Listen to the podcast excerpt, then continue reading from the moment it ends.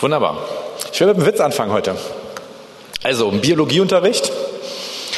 Und der Lehrer steht vorne und sagt etwas über Wale.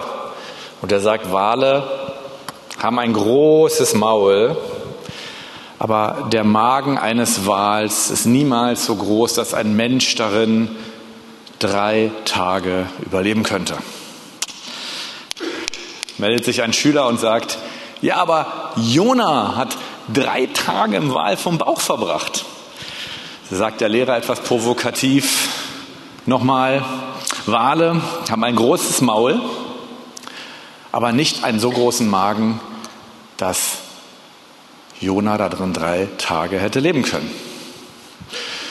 Meldet sich der Schüler wieder und sagt, wenn ich eins im Himmel bin, dann werde ich Jona fragen, wie er das gemacht hat. Und der Lehrer weiterhin provokativ und meinte so, woher willst du wissen, dass Jona im Himmel ist? Meint der Schüler. Und meint der Lehrer, vielleicht ist er in der Hölle.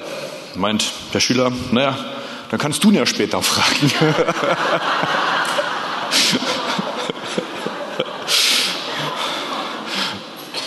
Was sind die Bedingungen, um in den Himmel zu kommen? Und ich sage gleich, Jesus stellt nur eine einzige Bedingung interessanterweise. Zu der kommen wir später. Ich will heute eigentlich darüber reden, wie wir in die Gegenwart Gottes kommen. Ganz praktisch, aber ich will mit einem anderen Thema anfangen, nämlich Gottes Ordnung. 1. Korinther 14, 33. Denn Gott ist nicht ein Gott der Unordnung, sondern des Friedens, wie in allen Gemeinden der Heiligen. Und ich will fragen, gibt es eine göttliche Ordnung, die Chaos zwischen den Menschen vermeidet? Und ich denke, die gibt es ganz sicher. Die Frage ist, und das wird dann die Predigt werden, wie sieht diese Ordnung aus? Und jemand hat es mal ganz gut auf den Punkt gebracht. Wenn Menschen an Gottes Ordnung denken, dann pflanzen sie eine Obstplantage. Und die Bäume, die stehen in Reihe und Glied. Und der Abstand zwischen den Bäumen ist exakt der gleiche. Die Bäume werden alle so beschnitten, dass sie alle die gleiche Höhe haben. Wenn wir an Gottes Ordnung denken, dann ist Gott ein Wald. Ja, und wir fragen uns manchmal, wo ist da die Ordnung drin? Aber es ist Gottes Ordnung, definitiv. Wie sieht also diese göttliche Ordnung aus? Und vielleicht sieht sie etwas mehr wie ein Wald aus. Die Ordnung der Welt. Ich muss auch mal ein bisschen zu euch gucken. Ich habe irgendwie mal so einen Drang in die andere Richtung. Das liegt einfach nur daran, dass ich früher Jugendpastor war und hier saßen immer die Jugendlichen. Ja, ich habe euch genauso lieb. Die Ordnung der Welt. Ich hatte zwei große Brüder. Das heißt, wir waren wirklich so ein kleines Chaos-Team. Und immer wenn man, meine Eltern irgendwo hingingen, die gingen gerne abends mal spazieren, dann gab es Ordnung. Die Ordnungen waren dafür da, wie verhalten wir Kinder uns, wenn die Eltern nicht da sind. Und es gab eine Ordnung, ihr dürft nicht fernsehen. Das Problem an dieser Ordnung war, der, der sie aufgestellt hatte, war ja nicht da. Und naja, und ihr könnt euch schon raten, was unsere Lieblingsbeschäftigung war. unsere Eltern nicht zu Hause waren. Fernsehen! Und das Problem war damals, da gab es nicht so eine schicken Flatscreens, sondern ich komme noch aus der Zeit der Röhrenfernseher. Und da ist immer so eine Heizung drin. Und die Dinger müssen erstmal richtig warm werden, dass sie gehen. Und das, das Warmwerden geht auch schnell bei so einem Fernseher, aber das Abkühlen nicht. Und irgendwann hatten meine Eltern diesen Dreh raus, wenn sie nach Hause kamen, dann haben sie erstmal hinten auf den Fernseher gefasst. Und dann war es für uns meistens nicht mehr so lustig. Es hatte für uns Konsequenzen. Und ich gehe mal einen Schritt weiter. Die Ordnung des Mose, die Gesetze des Mose. Und hier wird es viel dramatischer. Das Volk Israel wurde von Gott durch Mose aus der ägyptischen Gefangenschaft befreit und kam nun in die Wüste. Und jetzt hatten wir hier genau das gleiche Problem wie ich mit meinen Eltern. Äh, die Ordnung meiner Eltern war ja immer nur da, wenn die Eltern nicht da waren. Und hier beim Volk Israel haben wir eigentlich in dramatischer Weise das gleiche Problem. Das Volk durfte nicht zu Gott und Gott wollte nicht zum Volk. Die Ordnung, die Gesetze des Mose, das mosaische Gesetz ist dafür da, wenn Gott nicht da ist. Es war für ein Volk, was Gott nicht gesucht hat. Und hier verstehen wir etwas über menschliche Ordnung. Und jetzt kommt meine Bibelstelle. Das Interessanterweise ist, dass wir die gleiche Bibelstelle in anderen Zusammenhängen die letzten zwei Sonntage hatten. Vielleicht ist sie Gott wichtig. Ich bringe drei Verse daraus aus Johannes 15 ab Vers 10. Wenn ihr meine Gebote haltet, so bleibt ihr in meiner Liebe. Und wir müssen wissen, Jesus war ein Jude. Er kannte das mosaische Gesetz und er redet hier zu Juden, er redet zu seinen Jüngern und die kommen alle aus diesem jüdischen Kontext. Und er sagte erstmal schon, wenn ihr meine Gebote haltet, Mehrzahl, so wie die mosaischen Gebote. Und dann geht es aber gleich interessant weiter. Gleich wie ich die Gebote meines Vaters gehalten habe und in seiner Liebe geblieben bin. Dies habe ich zu euch geredet, damit meine Freude in euch bleibe und eure Freude völlig werde. Das ist mein Gebot. Jetzt gibt es nur noch eins. Dass ihr einander liebt. Jetzt kommt ein ganz wichtiger Teil, dass ihr einander liebt, gleich wie ich euch geliebt habe. Jesus konterkariert hier total provokativ das mosaische Gesetz. Er ist Jude, er spricht zu Juden und sagt, es ist komplett andersrum. Ich gebe euch ein Gebot und das Gebot ist nicht dafür da, wenn ich weg bin, weil Jesus durch den Heiligen Geist ja in unseren Herzen immer weiter wohnt, sondern dieses Gebot ist, ich bin immer da, ich bin mit meiner Liebe da und weil ich immer da bin, gibt es nur noch ein Gebot für euch, nämlich genauso zu lieben. Das ist nur noch ein Gebot und nicht ganz viele. Und es sind nicht Gebote, wie wir uns irgendwo verhalten, wenn wir zu wenig von Gott erleben oder ihn gar nicht erleben, dass es irgendwie kein Chaos gibt oder so, sondern dieses eine Gebot ist ein Gebot, was da ist, weil Jesus da ist. Das ist cool, das ist schon mal ganz was anderes. Und Jesus hat sich selbst an dieses Gebot gehalten, hat es selbst bekommen. Jesus sagt in Johannes 5, Vers 19, Wahrlich, wahrlich, ich sage euch, der Sohn kann nichts von sich selbst aus tun, sondern nur, was er den Vater tun sieht. Denn was dieser tut, das tut gleicherweise der Sohn. Hier beschreibt Jesus dieses Gebot nochmal anders. Ich bin mit dem Vater zusammen. Er sagt woanders, ich und der Vater, wir sind eins. Und die göttliche Ordnung, das will ich hier schon mal sagen, ist eine Ordnung für uns, die gilt, wenn Gott da ist. Und nicht wie bei meinen Eltern, die dafür da ist, wenn meine Eltern nicht da ist, dass wir keinen Mist bauen, auf Deutsch gesagt.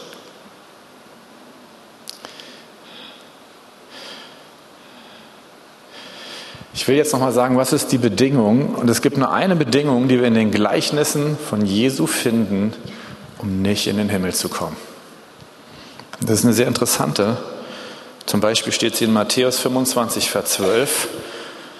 Da sagt Jesus in einem Gleichnis zu fünf Jungfrauen, dass sie nicht eingehen dürfen zur Hochzeit des Bräutigams, weil der Bräutigam sie gar nicht kennt. Die einzige Bedingung, nicht in den Himmel zu bekommen, ist, dass wir Gott nicht kennen. Wir können alle Gebote des mosaischen Gesetzes gehalten haben. Und Jesus beschreibt genau das immer wieder. Und Gott geht es nur darum, dass er dich kennen möchte und dass er möchte, dass du ihn kennst. Und das ist das einzige Gebot, was übrig bleibt. Und Gottes Ordnung ist hier so anders, als Menschen Religion und göttliche Ordnung verstehen wollen. Mit guten und schlechten Werken. Und dann wird abgewogen. Und dann wollen wir mal schauen, wie die Balance ist. Oder das, das haben sich alles Menschen ausgedacht. Diesen Maßstab finden wir von Jesus so nicht.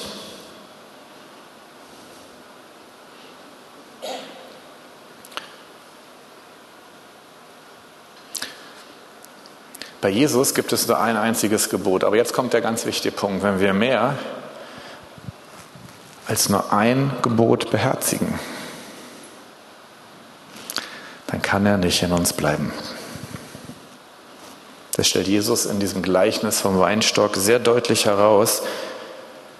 Denn das mosaische Gesetz Es ist für Menschen, die nicht zuerst Gott kennengelernt haben und aus dieser Liebe heraus etwas tun, sondern es ist für Menschen, die versuchen durch Gesetze irgendwo ein Setting zu erzeugen, dass Gott hoffentlich mit ihnen zufrieden ist.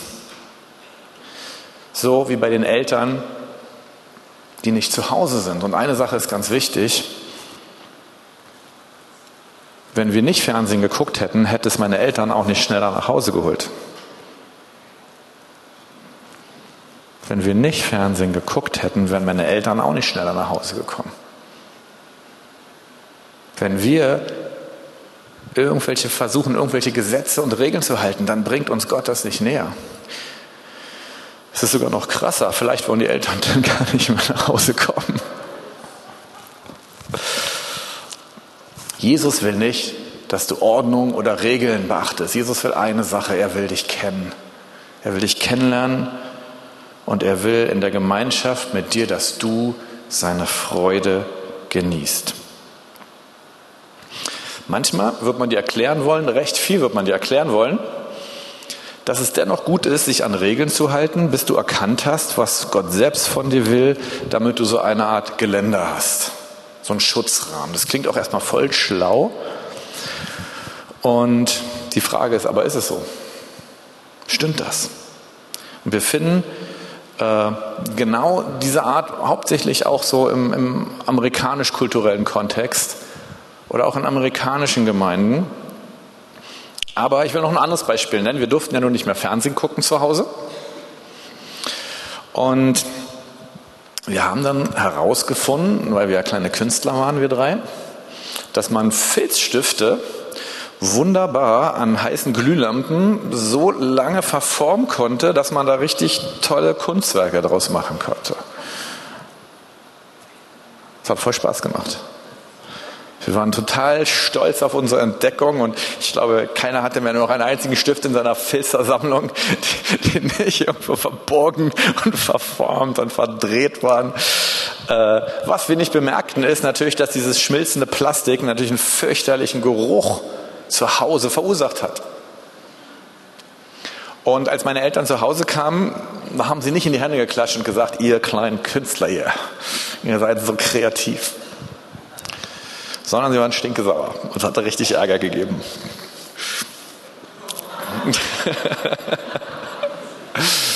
Warum bringe ich dieses Beispiel jetzt nochmal oben drauf? Weil es gab eine Ordnung zu Hause, ihr dürft nicht Fernsehen gucken. Klammer auf, an die haben wir uns nicht gehalten. Es gab aber keine Ordnung bei uns zu Hause. Ihr dürft nicht Filzstifte an Glühlampen verformen. Diese Ordnung gab es nicht. Und trotzdem hat es unseren Eltern nicht gefallen.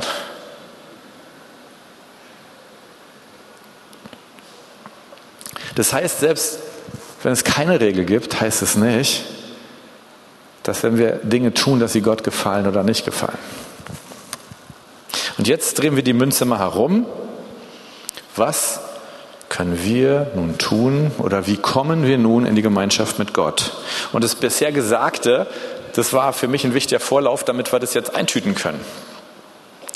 Wer von euch hat schon mal das bürgerliche Gesetzbuch gelesen? Wahrscheinlich gehen jetzt so, so zehn Hände hier hoch. Cool. Wer von euch hat schon mal das Strafgesetzbuch gelesen? Ja, also ungefähr die gleiche Anzahl, ein paar weniger sogar, muss man sagen. Hm. Wer von euch weiß, was er zu tun und zu lassen hat, damit er nicht in den Knast kommt? Also eigentlich müssten sich jetzt wahrscheinlich alle melden, aber der Punkt, auf den ich ja hier raus will, ist, keiner von euch hat, hat diese Gesetze gelesen und trotzdem wissen wir, was wir tun und lassen müssen, damit diese Gesetze nicht ihre Wirkung an uns entfalten. Wie kann es sein? Das, was uns erzogen hat, war nicht das, also bei mir zumindest war es so, dass meine Eltern nicht irgendwann nach dem Mittagessen gesagt haben, so, jetzt setzen wir uns nochmal mit dem BGB hin und jetzt gehen wir hier Paragraph für Paragraph durch, ja, damit du ja nicht, du kleiner schlimmer Künstler, hier Sachen tust, ja. Es fängt mit Filzstiften an, ja, aber irgendwann kommen dann Bomben raus. Nein.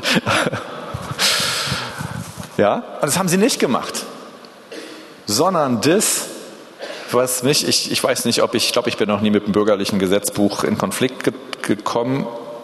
Äh, mit den Straßenverkehrsordnungen ist ein anderes Thema. Obwohl ich fahre ich fahr nie schneller als Höchstgeschwindigkeit. Meine Frau kann das bestätigen. Ich habe mir extra so ein, so ein Ding in mein Auto einbauen lassen, dass, dass mein Auto immer automatisch nur maximal die zugelässige Höchstgeschwindigkeit fahren kann. Und wenn ein Auto vor mir ist, dann wird es sogar automatisch langsamer, aber es wird nicht schneller. Und ihr Lieben, das ist die Rettung in 30 Zonen. Ja, ich gehe da sonst ein. Ja, man, man könnte jetzt fahren, alles ist frei und ich darf nur 30 fahren. Das ist, also stelle ich dann immer dieses Ding ein und dann fährt mein Auto nach GPS 30. In Realität sind es dann ungefähr 33. Ja. Aber äh, was ich ja eigentlich sagen will, ist, äh, das, was uns erzogen hat, war die Beziehung zu unseren Eltern. Nicht das Gesetz, nicht diese Gebote. Und das, was uns geprägt hat, ist, dass wir unsere Eltern angeguckt haben und wir haben gesehen, wie machen sie es und wir haben es genauso gemacht. Und hier schließt sich der Kreis, weil so funktioniert es bei Gott auch. Erstens, wir nahen uns Gott mit Mut weil wir glauben. Hebräer 4, Vers 16. So lasst uns nun mit Freimütigkeit hinzutreten zum Thron der Gnade, damit wir Barmherzigkeit erlangen und Gnade finden zu rechtzeitiger Hilfe. Wir müssen immer wieder lernen, auszubrechen aus diesem Raster, wo wir denken, wir müssen immer ein christliches Setting einhalten und immer ein christliches Setting erzeugen oder es irgendwie so machen, wie alle Christen es machen. Das wird nicht funktionieren sondern wir müssen den Mut haben zu sagen, Gott, hier bin ich und ich will, dass du mich in deiner Beziehung prägst. Und so lange, wie ich diese Prägung nicht habe, weiß ich, dass auch keine Gebote und Satzungen und Regeln mir irgendwie helfen, mit dir besser umzugehen. Das werden sie nicht. Und wenn wir wissen, dass Gebote Gott nicht ranholen und das, was wir tun und lassen, dann haben wir auch immer mehr den Mut zu sagen, Gott, ich packe jetzt alles beiseite, aber komm, da dürfen wir auch verzweifelt sein, das ist okay. Aber in dieser Verzweiflung sagen wir, Gott, komm du, und sagen wir nicht, jetzt versuche ich irgendwie anders fromm zu sein. Und das ist häufig auch die Botschaft, die wir in Gemeinden hören. Wir dürfen Gott nahen. Auch wenn wir Fehler gemacht haben. Das ist total richtig, weil Jesus uns vergeben hat. Das ist auch richtig. Aber es reicht nicht. Denn das Problem des Sündenfalls war ja nicht, Moment, das Problem des Sündenfalls war ja nicht, dass Gott nicht mehr zu den Menschen kommen wollte. Das Problem des Sündenfalls war, dass der Mensch nicht mehr zu Gott kommen wollte. Und dieses Ding ist leider, wenn wir ehrlich sind, in uns allen immer noch drin. Dass wir lieber träge sind, als immer wieder zu Gott zu kommen und dass wir Regeln suchen, um Beziehung zu vermeiden. Das kommt immer wieder neu, deswegen gibt es auch diese Predigt immer wieder neu. Ich habe Teile davon schon mal gehalten und ich mache es gern immer wieder neu. Warum? Dass ich weil ich will, dass wir immer wieder Gott neu erleben. Die Menschen da draußen, sie kommen nicht in die Gemeinde, weil sie Regeln suchen. Sie kommen in die Gemeinde, weil sie eine Beziehung zu Gott suchen. Und wenn wir dann so, so tun, als ob wir Christen sind, weil wir irgendwelche Regeln besser halten könnten und frommer sind oder moralischer, dann sind sie auch ganz schnell wieder weg. Und jetzt müssen wir das, was ich gesagt habe, ja, können wir sagen, ja, aber Fabi, wir sind eine charismatische Gemeinde, bei uns doch nicht. Jetzt brechen wir das mal auf eine charismatische Gemeinde runter. Und warum bringe ich dieses Thema? Weil es mich wirklich in letzter Zeit beschäftigt hat, weil man guckt viel im Internet. Ich habe gerade viele Konferenzen geguckt. Und man hört tolle, tolle Prediger im Internet oder man hat Gastredner hier. Und, und es ging mir das manches Mal so, dass ich sage, wow, es ist richtig cool, was du mit Gott erlebst. Ist der Hammer. Irre.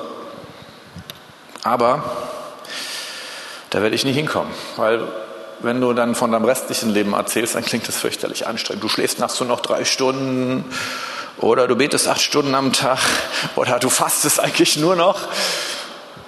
Und mein Reflex ist dann, ich weiß nicht, wie es euch dabei geht, ich denke dann so, nee, Nee.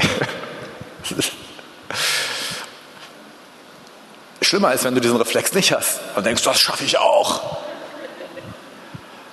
Und hier nochmal ein Witz, ja. Ich habe noch zwei Witze. Also, ein reicher amerikanischer Farmer, ja, lädt einen Freund ein. Und der kommt zu ihm und sagt, ey, ich habe so viel Ländereien jetzt hier, die ich alle bewirtschafte. Und sie reiten ein halbes Tagesritt nach Süden. Und dann endet erstes Gelände und dann reiten sie wieder einen halben Tagesritt zurück. Und am nächsten Tag halber Tagesritt nach Norden und wieder zurück. Nächster Tag Westen, übernächster Tag vier Tage lang. Und irgendwann sagt der Freund so, wow, ja, dieses Land, was Gott dir gegeben hat, er hat es ja wirklich wunderschön, ja, alles bewirtschaftet. Dann meint der Farmer, ja. Aber du hättest das Land mal sehen müssen, als Gott es noch alleine bewirtschaftet hat. Denken wir noch, Gottes Gnade ist toll und Gott ist toll, aber wir müssen eine ganze Menge anstrengende Sachen tun.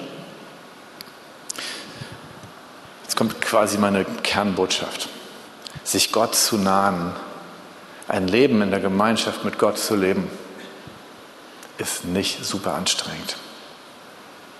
Und vielleicht denkt man jetzt, oh Fabi, dafür jetzt der ganze lange Vorlauf? Ja. Ja, weil sich dieses Denken bei uns immer wieder einschleicht. Bei mir zumindest. Bei wem noch? Darf ich mal fragen? Kommt. Es ist super, danke. Für euch predige ich weiter und der Rest, ich habe ja noch ein paar Witze, ja, es bleibt trotzdem lustig. Und das größte Geheimnis, was ich in meinem Leben kenne, ist, mich davon immer wieder frei zu schwimmen. Immer wieder zu sagen, nein, es geht nicht um Religion. Das geht auch nicht um all die Dinge, die ich christlich gelernt habe. Sondern es geht darum, dass ich in der Gemeinschaft mit Gott bin, weil ich nur ein einziges Gebot halten will. Ich will da sein für die Menschen, die mich brauchen. Ich will in Liebe umgehen, auch wenn Konflikte da sind. Wenn wir nicht versuchen, ihm durch Gebote halten zu gefallen, jetzt kommt der wichtige Punkt. Wenn wir nicht länger versuchen, ihm durch Gebote halten zu gefallen, wenn wir nicht länger versuchen, ein Setting zu erzeugen, wo wir in Regeln und Konzepten charismatische oder nicht charismatische Frömmigkeit legen. Es kommt, es kommt der entscheidendste Satz, dann, dann naht er sich uns. Dann naht er sich uns. Dann naht er sich uns, dann kommt er. Und ich glaube, das ist ja das, was viele gerade erleben in den letzten Monaten und auch das, was ich erlebe und deswegen auch diese Predigt. Ich bringe auf der Bibelschule den Leuten immer ganz viele Heiliggeist-Techniken bei, wie wir durch die Geistesgabe in die Gegenwart Gottes kommen. das ist cool, ich stehe total zu allem, was ich da unterrichte. Aber das Entscheidende ist, dass wir erleben, dass Gott sich uns naht dass Gott in seiner Liebe, mit der er uns geliebt hat, dass sie so viel größer ist, als wir es jemals verstehen und dass er in dieser Liebe kommt. Und wenn wir das erleben, dann wissen wir erst recht, wieso tue ich eigentlich noch irgendwas, um Gott zu beeindrucken? Weil das ist doch genau das, was ihm im Weg steht, zu kommen. Und hier ist mein größter Schlüssel um immer wieder in die Gemeinschaft mit Gott zu kommen. Mir einfach die Zeit zu nehmen. Und ganz ehrlich, manchmal, manchmal nehme ich mir nicht mal diese Zeit. Manchmal vergesse ich diese Zeit. Ja, wer vergisst auch manchmal am Tag, sich Zeit für Gott zu nehmen, obwohl er sich ganz fest vorgenommen hat. Danke für die, die sich gemeldet haben. Wer hat sich eben nur nicht gemeldet, weil er sich nicht traut, eine Hand hochzuheben? Mein Scherz. Sag Siegfried, du bist hier der super ehrliche. Bin begeistert. Aber dann zu erleben, wenn wir nicht eine Frömmigkeit leben, wo wir denken, ja, aber irgendwo mache ich nach außen noch meine fromme Fassade, dass ich es erlebe und gerade in den letzten Monaten wieder viel, viel mehr, dass Gott anklopft und sagt, ich bin aber da. Ich, ich nehme dich einfach in den Arm. Einfach, dass ich das richtig physisch erlebe, dass ich merke, ich bin in irgendwas drin, was mich wahnsinnig gerade beschäftigt oder weil ich es auch machen muss Und auf einmal merke ich, dass Gott so richtig so, so wie die Zeit bleibt stehen. Ich spüre, dass Gott kommt, mitten in der Situation mich einfach umarmt. Und das Schöne ist, es gibt mir die Kraft, es genauso mit anderen zu tun.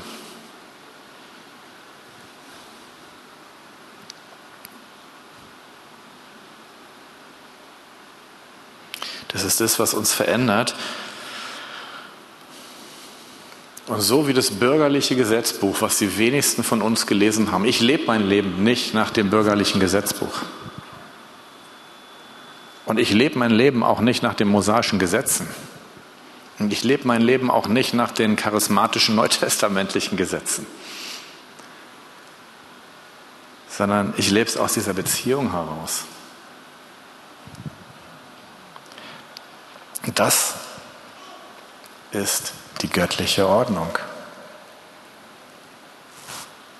Die göttliche Ordnung sieht so aus vom Anbeginn der Welt, dass Gott Gemeinschaft haben möchte.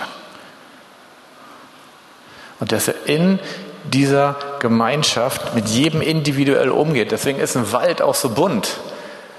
Und der Wald ist ein Ökosystem, was so gut funktioniert wie nichts, was Menschen machen können. Ja, erst fangen Menschen an, dann irgendwas rauszunehmen, damit die Bäume schneller wachsen. Dann merken sie, dann kommt aber der Käfer rein.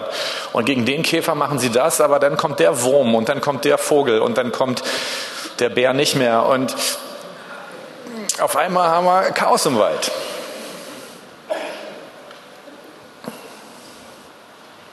Und das, was manchmal als Chaos aussieht oder wie wir denken, da ist, da ist so viel mehr Ordnung drin. Okay, noch ein Witz. Ja? Malunterricht. Und die Kinder sollen einfach malen, was sie so auf dem Herzen haben. Und ein Mädchen ist da und, und die malt total intensiv, hingegeben, total begeistert. Und der Lehrer sieht es, ja, und alle malen so, ja, Malunterricht. Und boah, die gibt sich da voll rein, voll krass. Und dann kommt der Lehrer an und sagt, was malst du denn da? Guckt den Lehrer an und sagt, ich male das Angesicht Gottes. Und der Lehrer sagt, aber du weißt, dass kein Mensch hat es bisher gesehen, ja, kein Mensch kann wissen, wie er aussieht. Meint das Mädchen. Warte noch ganz kurz. Ich bin gleich fertig, dann wissen Sie es.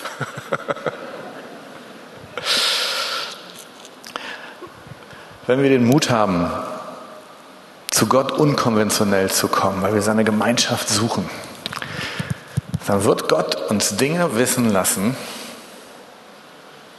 die nur wir mit ihm wissen. So wie es im Hohelied heißt, tu mir im Verborgenen Geheimnisse kund. Und es gibt Dinge in meiner Ehe, die werde ich euch nicht erzählen. Nee.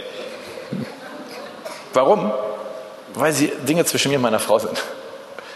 Und die haben euch nicht zu interessieren. Damit das klar ist. Nein.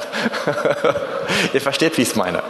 Und so ist es mit Gott auch. Wenn wir eine intime Beziehung mit Gott haben, dann gibt es da drin sogar Dinge, die sind so viel tiefer als das, was wir in der Bibel sogar lesen weil es nicht die Beziehung von David mit Gott ist oder von Abraham mit Gott, sondern weil es meine Beziehung zu Gott ist. Ich habe nicht den Ehrgeiz, das Buch Fabi zu schreiben. Hatte ich mal, als ich mich ganz frisch bekehrt habe, dachte ich, wenn man so richtig geistig ist, dann kriegt man noch ein Buch der Bibel. Da war ich voll frustriert, als mein Pastor erzählt hat, dass das Buch fertig ist, dass da nichts mehr reinkommt. Da dachte ich so, aber es ist nicht so, dass, dass wir alle Bücher sind, die geschrieben werden in dieser Gemeinschaft mit Gott. Ich bin mit meiner Predigt schon fertig jetzt. Und ich will dich ermutigen, ihr dürft schon mal nach vorne kommen, ich will euch ermutigen, dass wir uns jetzt genau noch ein paar Minuten diese Zeit nehmen. Dass wir aus dem, was ich gesagt habe, uns die Zeit nehmen zu sagen, Gott, ich komme jetzt einfach. Und wenn du merkst sogar, ja, ich habe eigentlich viel mehr noch versucht, irgendwie, äh, weil ich geistlich Gas geben wollte, weil ich, weil ich voll was reißen wollte im Reich Gottes, ich habe voll versucht, besonders fromm und geistig zu sein. Tu einfach Buße. dann steht nichts mehr Gott im Weg zu kommen. Und vielleicht bist du da und sagst, ah, ich, ich fand Christian immer schon anstrengend.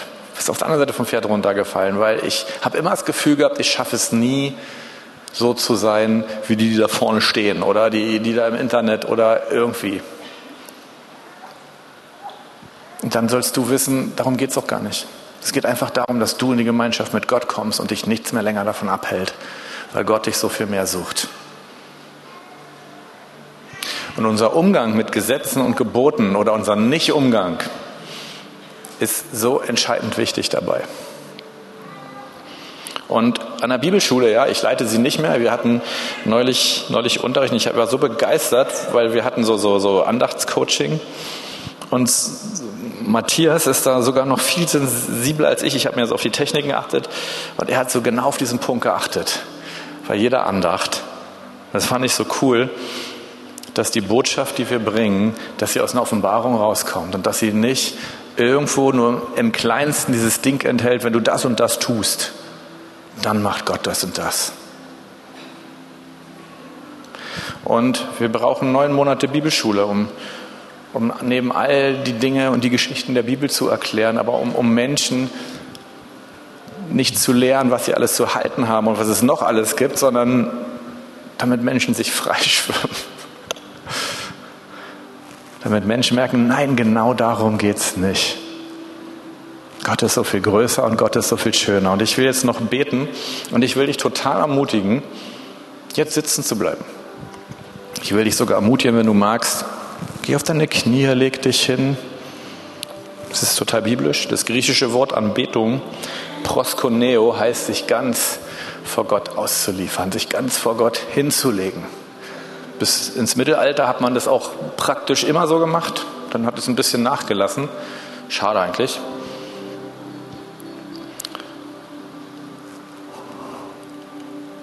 Und fange an, mit Gott wieder neu zu reden, weil du weißt, er will sich dir nahen. Heiliger Geist, ich danke dir, dass du hier bist. Und ich hoffe, dass, dass meine Worte irgendwie dazu beitragen konnten, Herr, dass Menschen hier den Mut bekommen haben, sich neu wieder Jesus zu nahen durch dich. Und Jesus, ich, ich muss dich nicht mal darum bitten, weil ich weiß, dass dein Hunger und dein Verlangen nach Gemeinschaft mit jedem Einzelnen hier so viel größer ist, als ich jemals verstehen kann. Und Deswegen bete ich jetzt einfach gegen jede Frömmigkeit, gegen jede Gesetzlichkeit, gegen jede Passivität, gegen jeden christlichen Leistungsdruck. Und ich sage, alles, was sich über die Erkenntnis Christi erhebt, es muss raus aus dem Raum. Es muss gehen im Namen Jesus, damit diese Kinder Gottes, die heute Morgen hier sind, damit jeder Einzelne frei ist Freiheit der Kinder Gottes und die Gemeinschaft zu erleben. Und ich hatte eigentlich eine relativ dramatische Szene in der Anbetung für mich, als ich so geguckt habe, Gott, was willst du tun? Und ich habe gesehen, wie so hier so über die ganze Reihe, wie, wie schwer gerüstete Engel da standen, so in der ganzen Breite des Raumes und die gingen so auf euch zu. Und die, die rückten dann vorne ihre Speere so raus. Also ich dachte, oh, jetzt wird es militant, aber es wurde noch militanter. Dann habe ich gesehen, dass dahinter Bogenschützen standen und die haben Pfeile geschickt, auf euch raufgeschossen. Und dann habe ich gesehen, dass dahinter Kanonen waren, die, die wirklich so mit, mit Feuer geschossen haben. Und es flogen hier die Pfeile und die Speere und die, und, und, und die Engel, sie gingen rüber, aber sie gingen nicht über euch rüber, sondern sie gingen über all diese Gesetzlichkeit rüber. Sie gingen über all das an falscher Frömmigkeit rüber, die uns abhält, immer wieder frei in die Gegenwart Gottes zu kommen. Und ich glaube, dass Gott es heute tun möchte, damit wirklich der Herr der Herrscher einziehen kann. Und darum bitte ich dich, Herr, dass du einziehst. Dass wir jetzt einfach noch ein paar Minuten Zeit mit dir haben. Heiliger Geist, Jesus, Vater. Wir werden das Lied gleich nochmal singen. Ich möchte noch kurz auf das Wort von Levin eingehen, was heute Morgen kam. Wir sind so eine Fast-Food-Kultur. Es wird gerade wieder besser, wir werden gerade wieder vegan und so. Aber Gott muss nicht in der ersten Sekunde kommen. Gib ihm Zeit. Gib ihm Zeit zu kommen. Nimm dir Zeit. Vielleicht nimmst du dir auch mal einen Tag Auszeit, wenn du sagst, ich hänge voll, was die Gemeinschaft mit Gott angeht. Aber er ist jetzt schon hier. Und wenn du sagst, ich brauche Gebet, ich, ich mache jetzt nicht den Aufruf, wenn du Hunger nach mehr von Gott hast, dann komm nach vorne, weil dann kommen eigentlich alle, wo wir es in der Gemeinde richtig gemacht haben und alle, die noch mehr Hunger nach Gott brauchen, die kommen ja gerade nicht. Und deswegen mache ich diesen Aufruf nicht. Aber wenn du sagst, ich habe wirklich noch eine ernsthafte Not, oder wenn du sagst, wenn das Christsein ist, dass ich wirklich Gottes Liebe und Gegenwart erleben darf, dass es um die Gemeinschaft geht, dann will ich diesen Gott. Dann komm nach vorne, kannst du dein Leben hier Jesus geben und in dein Leben mit Gott hineinkommen. Wir wählen jetzt noch wenn du natürlich irgendein anderes Anliegen hast, was ich vergessen habe, hab den Mut, nach vorne zu kommen. Hier werden Gebetspartner sein, die werden hier so eine netten Schilderchen tragen. Und wir singen noch ein Lied und dann wollen wir den Gottesdienst schließen.